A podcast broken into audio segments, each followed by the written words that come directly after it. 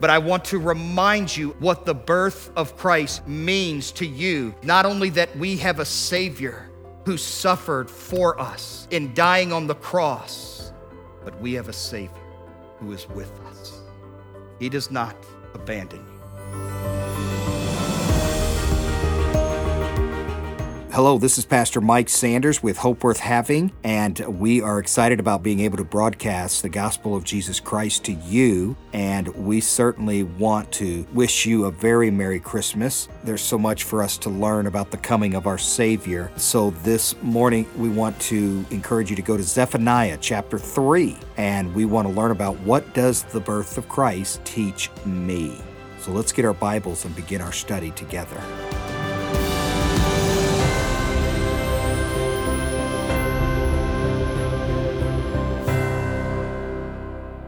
When we come to our text this morning in Zephaniah chapter three, in verses fourteen through twenty, we see in chapter one and chapter two that Zephaniah is calling a people back to God. He is calling a nation to turn from their sins and to repent of their sins and to put their total faith in God Almighty. Zephaniah is challenging the people to get rid of their idols and get rid of the things that have come between them and God, and to make God number one in their life. In this prophecy to Israel, Zephaniah is expressing to the people how God relates to those who turn back to him, to those who believe in him, to those who trust in him. And that is what chapter three is all about in the book of Zephaniah. And I want you to pick up with me in verse fourteen of chapter three of Zephaniah. Sing, O daughter of Zion. Shout, O Israel.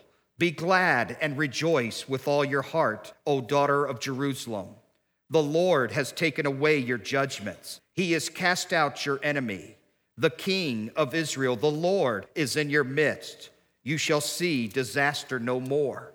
In that day it shall be said to Jerusalem, do not fear, Zion, let not your hands be weak. The Lord your God is in your midst. The mighty one will save. He will rejoice over you with gladness. He will quiet you with his love. He will rejoice over you with singing. I will gather those who sorrow over the appointed assembly, who are among you, to whom its reproach is a burden. Behold, at that time, I will deal with all who afflict you. I will save the lame and gather those who were driven out. I will appoint them for praise and fame in every land where they were put to shame. At that time, I will bring you back. Even at that time, I gather you, for I will give you fame and praise among all the peoples of the earth, when I return to your captives before your eyes, says the Lord. The book of Zephaniah reminds us that God has given us a promise, that God has given us something that we can hold on to. Now, I recognize that some of you are great students of the Bible, and when you read these promises in Zephaniah, that you will say to me, Pastor Mike, these promises are for Israel. These promises are for the nation of Israel. But I want to say to you, yes, there are promises in the Bible that are particularly for the nation of Israel. But there is also promises in the Bible that not only relate to Israel, but they relate to us because of the timing in which God is saying that he will fulfill that promise. Let us not forget the words of the Apostle Paul, who said in Galatians three twenty-nine, that if you are Christ, meaning if you belong to Christ, then you are Abraham's seed and heirs according to the promise. That is, he is reminding us that all that has been promised to Abraham and his seed, that you and I as believers in Christ have been grafted in to the family of God, and we are heirs to the promises of God. We will inherit all these great promises that are to come into the future. And so the promises of God to the nation of Israel in the book of Zephaniah are just as applicable to us as they are the nation of Israel. And so what I want to present to you this morning is, what does the birth of Christ teach me? What does the birth of Christ teach me? The first thing I want you to see in this passage of Scripture is that God's presence is with you. That's the first thing that I want you to see, because what Zephaniah is doing is he is promising a better day for the people of God. He is promising that there is coming a day when God will fulfill his promise, that he will send a Messiah and he will send a king who will sit on the seat of Israel and the seat of David, and he will be from the seat of David, and he will rule and reign, and he will be our Lord. He will be our Savior. And he is referring to the fact that Jesus Christ will come. Jesus is the fulfillment of that promise. And so the most important aspect of Christmas that you and I need to latch onto as believers is the understanding of God's permanent presence in our life. This is what God is saying. Look at verse seventeen of chapter three of the book of Zephaniah. The Lord your God in your midst.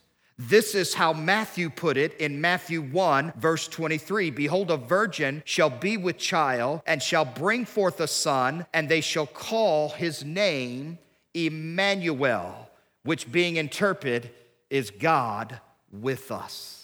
That is a beautiful name that has been given to our Savior, Jesus Christ. Emmanuel, meaning God with us. It is our understanding that one day the presence of God is not only going to be spiritual, but it is going to be physical. And that is what Zephaniah is trying to help the people to understand, that the Lord your God will be in your midst. He will physically be in your midst. In the millennial kingdom, beyond the tribulation period, there is coming a day that God promises the physical presence. But until then, our Savior, Jesus Christ, that we celebrate on this special day, Christmas, has given us his presence, his spiritual presence in our life. Yes, he physically came. And yes, he came into this world and lived a sinless life. And yes, he gave his life on the cross for us. And yes, he was resurrected. And the Bible tells us that he walked on the earth forty days after his resurrection. And then we are taught that he ascended into heaven, interceding, praying for the saints of God, praying for the people of God at the very right hand of the throne of God. Yes, my friends, we are blessed with the physical presence, but we are also blessed with the spiritual presence of God. God's presence in our life is not an abstract idea, but a reality in our lives, and one that we must recognize. God is calling us to be aware of his presence in our life as believers. Wherever we go, whatever we do, whether it is in the church, or whether it is in the home, or whether it is in the workplace, the community, wherever God calls us to travel and to serve and to be a light, we must recognize that because of this special day, you and I get the blessing of enjoying the presence of God. It is Emmanuel, God with us. Christmas means so much more to us. It's not that we have been abandoned, nor that we have been neglected, but rather we are celebrating a Savior who has come, and the Lord is with his people. Can God's people say amen? We're reminded in Colossians three twenty-three that whatever we do, we're to do it heartily. That is with passion, commitment, and devotion, and that we are to do it as to the Lord and not to men. What is it that would help me to make sure that whatever I do, that I would do it as unto the Lord, that I would do it with everything that I have, that I would be passionate about it? It is this one simple truth, that the Lord is with me, that God's presence is ever before me, that God is always with me. He is Emmanuel, that God sent his son, Jesus Christ, into this earth because God loved the world, that he gave his only begotten son, that whoever believes in him should not perish, but have everlasting life. You and I must understand that God fulfilled his first promise of a coming Messiah who would give his life for his people that they might enjoy the forgiveness of God. But there's another promise that Christ is coming again, and we, in the midst of between the first and the second coming, we enjoy the spiritual presence of God. And let us not forget that God is with us. And today, on this Christmas day, I pray that you will never forget the wonderful lesson that Christ is with you. But the second thing that I want you to learn this morning in relation to the birth of our Savior is that God delights in you. I want you to go back to verse seventeen of chapter three. Again, we are told that the Lord your God is in your midst. The mighty one will save. He will rejoice over you with gladness. He will quiet you with his love. He will rejoice over you with singing. Do you understand why this is such a favorite passage of many? Many people believe that God's attitude towards them is one of disapproval. Sometimes our image of our Heavenly Father is one that he is angry and he is upset and that he's ready to pounce on us, and any mistake that we make, he is ready to bestow judgment upon you. But what we see here in this text is something so different. And I want you to consider, can you imagine that truth that God delights in you? The Bible says that he rejoices over you. Zephaniah goes so far as to say that he is breaking out in song with singing over you. Now, friends, do not misunderstand me. My goal is to teach you what we can learn from the birth of our Savior. And I want you to remember that when you read Zephaniah chapter one and Zephaniah chapter two, the prophet is reminding the nation of Israel that if they do not turn to God, that if they do not believe in God, that if they do not trust in God, that the judgments of God are upon them. But here in chapter three, he is giving them the promise, and the promise is to all who repent and believe in God. Remember that Jesus taught us there is more joy in heaven over one sinner who repents than over ninety-nine righteous persons who need no repentance. Keep in mind that these promises that are given are for those who have turned to the Lord, those who have forsaken the world, those who have walked away from their idols and put their faith in the trust of the Lord Jesus Christ. That what we share with you is that there is a God in heaven who rejoices over repentant sinners. There is a God in heaven when the backslidden brother or sister comes back to him and repents of their sins, that God is rejoicing and delighting in them. Remember that the Apostle Paul taught us that there is nothing that can separate us from the love of God. That we are taught in Romans chapter eight that as believers, there's nothing that can come between us and God's love for us if we truly believe in Christ. And we are taught that if God is for us, who can be against us? We're taught at the outset of Romans chapter eight and verse one that there is neither condemnation in those who are in Christ Jesus. Please understand me this morning, that if you believe in Christ, you have repented of your sins and that you are doing your best to live in obedience to God and you are walking in the direction towards Jesus Christ, that God is delighting over you. He is delighting over your repentance. He is delighting in the fact that you have come humbly to receive his salvation. He is rejoicing, and yes, get this, he is singing over you. There is no condemnation. Many years ago, there was a false doctrine that circulated among churches that somehow God was going to bring Christians before his throne and play a videotape of their entire life and all the sins that they have committed.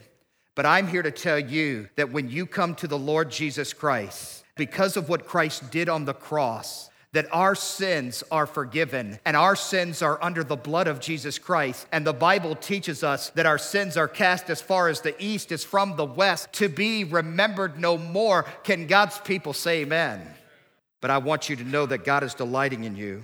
For those who do not believe in Christ, we are taught in the Gospel of John, yes, even in John chapter three and verse eighteen, that if you have not trusted in Christ, that you are still under the condemnation. You are still under the judgment of God. You are still under the wrath of God. Yes, God is angry with sin, and yes, God will judge sin, and yes, God will deal with sin. That's what the Bible teaches us. But I want you to know, if we believe in Christ, that Jesus on the cross, he took our judgment on the cross. He took the wrath of God, the punishment of God for our sins on the cross, and therefore God no longer is putting us under his condemnation and judgment, but he is now delighting in us. And he is rejoicing, and he is singing over us.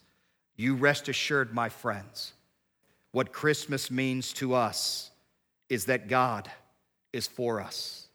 He is for those who have put their faith and their trust in Christ. I want you to remember that he is cheering you on, that God is applauding you, and he is affirming you. He is the one who is working effectively in your life. You may feel that you're too tired to continue on, but I promise you, you have a Savior who will carry you. You may feel too discouraged to fight the good fight, but you have a Savior who is picking you up, for God is for you. Isaiah the prophet said in Isaiah sixty-two five, "As the bridegroom rejoices over the bride, so shall thy God rejoice over thee." Who are these people that God delights in? Who are these people that God rejoices over? Who are these people that God is literally breaking out in song over? It is those who have repented of their sins and believe in the Lord Jesus Christ. I want you to know that the birth of Christ means to us that we have a Savior who is rejoicing because we have turned to him for salvation. Do you believe? Do you really believe that God delights in you? The third lesson that I want you to learn is that God is going to take care of you. God is going to take care of you. Again, we come back to our text in verse seventeen. The Lord your God in your midst, the mighty one, will save. This phrase that is also used by Isaiah when referring to the fact that Jesus is named the Mighty One. We know he's referred to as the Wonderful Counselor. We know that he is the Prince of Peace. But did you know Isaiah teaches us in chapter nine, verse six, that he is the Mighty One? Zephaniah picks up on this term and referring to our Savior as the Mighty One. It is the idea of being a victorious warrior, one who protects and one who conquers. The God who is with you is all-powerful. And I want you to grasp that, that God is going to take care of you.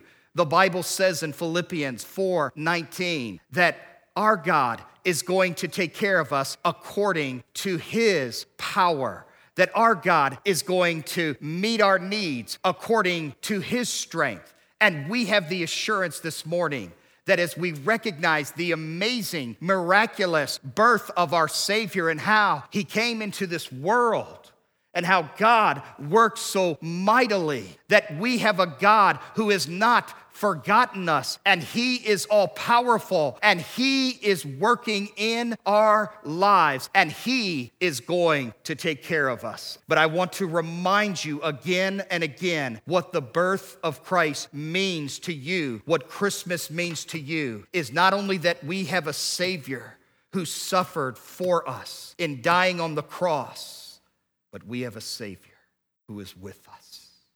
He suffers with us. He does not abandon you, and his power is great. His power is mighty. The Bible teaches us that we have many needs, but our greatest need is that this mighty one will save. I want you to understand that the goal of God is not to make you happy. And I know that you can turn on television, podcasts, and radios, and you can find plenty of preachers to tell you that God wants you to be happy. But I'm here to tell you the truth, that God's goal is not to make you happy. It is to make you holy. It is to sanctify you. It is to shape you more into the image of Jesus Christ. His goal was not that you would get what you want. It is that you would receive all that you need. And I want you to know that our greatest need is forgiveness. Our greatest need is forgiveness. Would you go back to verse fifteen with me? The Lord has taken away your judgments. He has cast out your enemy. The King of Israel, the Lord, is in your midst. You shall see disaster no more. Jump down to verse seventeen again. The mighty one will save. The mighty one will save. Remember in the story of our Savior coming to this earth in Matthew one twenty-one. Remember what the Bible says, and she shall bring forth a son, and thou shalt call his name Jesus, for he shall save his people from their sins. You see, my friends, God will bring forgiveness to every heart that calls out to him, to every heart that believes in him. Yes, we have all sinned. That is an undeniable fact. We have all fallen short. The Bible says, for all have sinned and come short of the glory of God. We have all failed God. The Bible says in Isaiah fifty-three six, all we like sheep have gone astray. We have turned every one to his own way, and the Lord has laid on him the iniquity of us all. There's not one person under the sound of my voice that can deny that they're a sinner. Every one of us is in need of a Savior, and that's why God sent Jesus Christ to save us from our sins.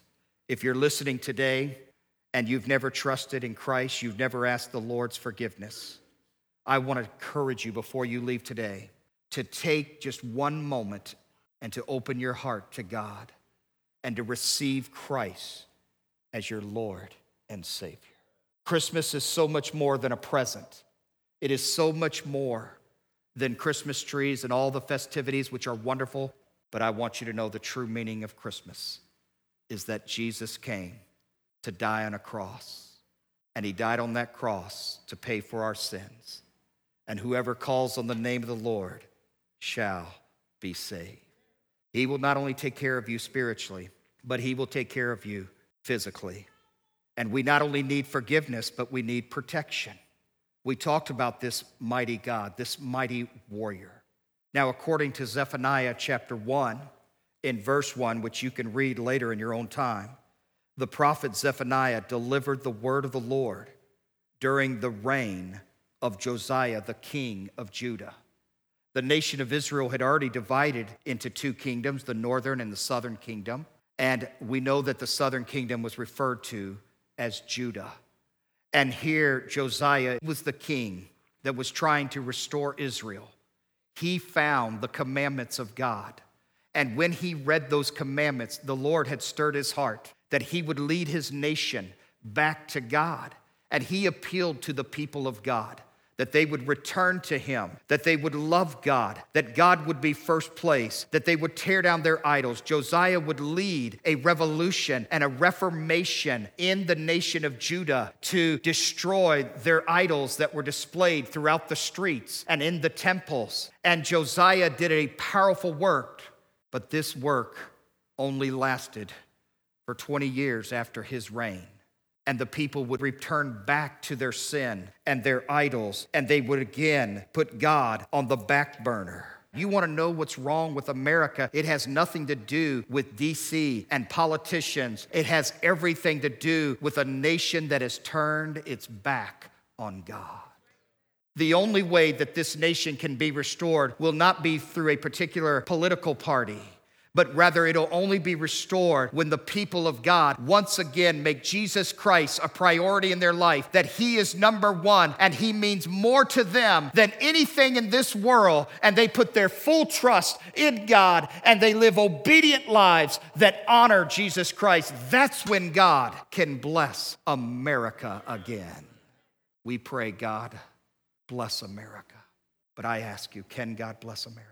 Can he bless us with all of our sins and idolatry, with all the things that our leaders are doing? Can God really bless this nation? What we ought to pray is, God, humble this nation. God, awaken us spiritually and bring us to the point of repentance. This was the heart of Josiah as he was leading this nation. And he understood that they were in desperate need of the protection of God over the people. Jump down to verse nineteen. God reminds them that he will one day correct, and he will one day work effectively. Behold, at that time, what time?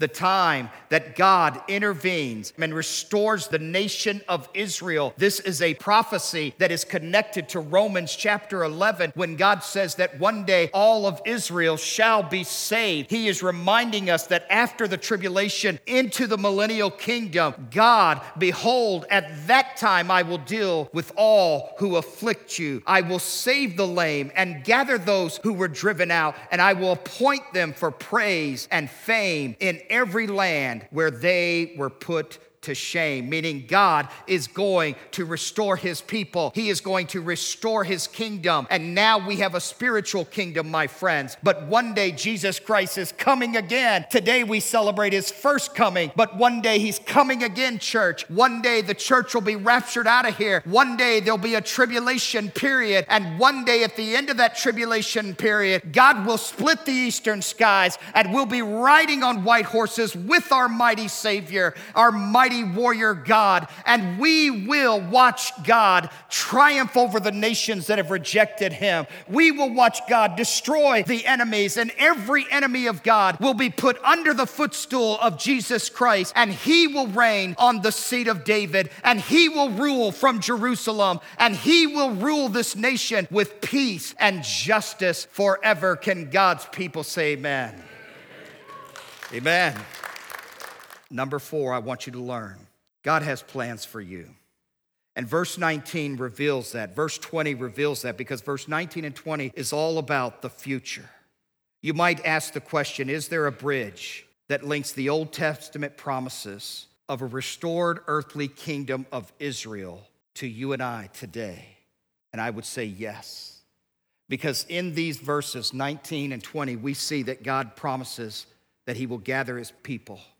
He will bring them home. He will give them honor. He will give them praise. He will restore their fortunes. He is going to right every wrong. Listen to me, church. What Christmas means to me and what it means to you is that we have a future. What does the world have? Nothing. They only have this world and what they can get out of this world. But you and I have so much more. You have heard the words of the prophet Jeremiah, which says, "For I know the thoughts that I think towards you, says the Lord, thoughts of peace and not of evil, to give you a future and a hope."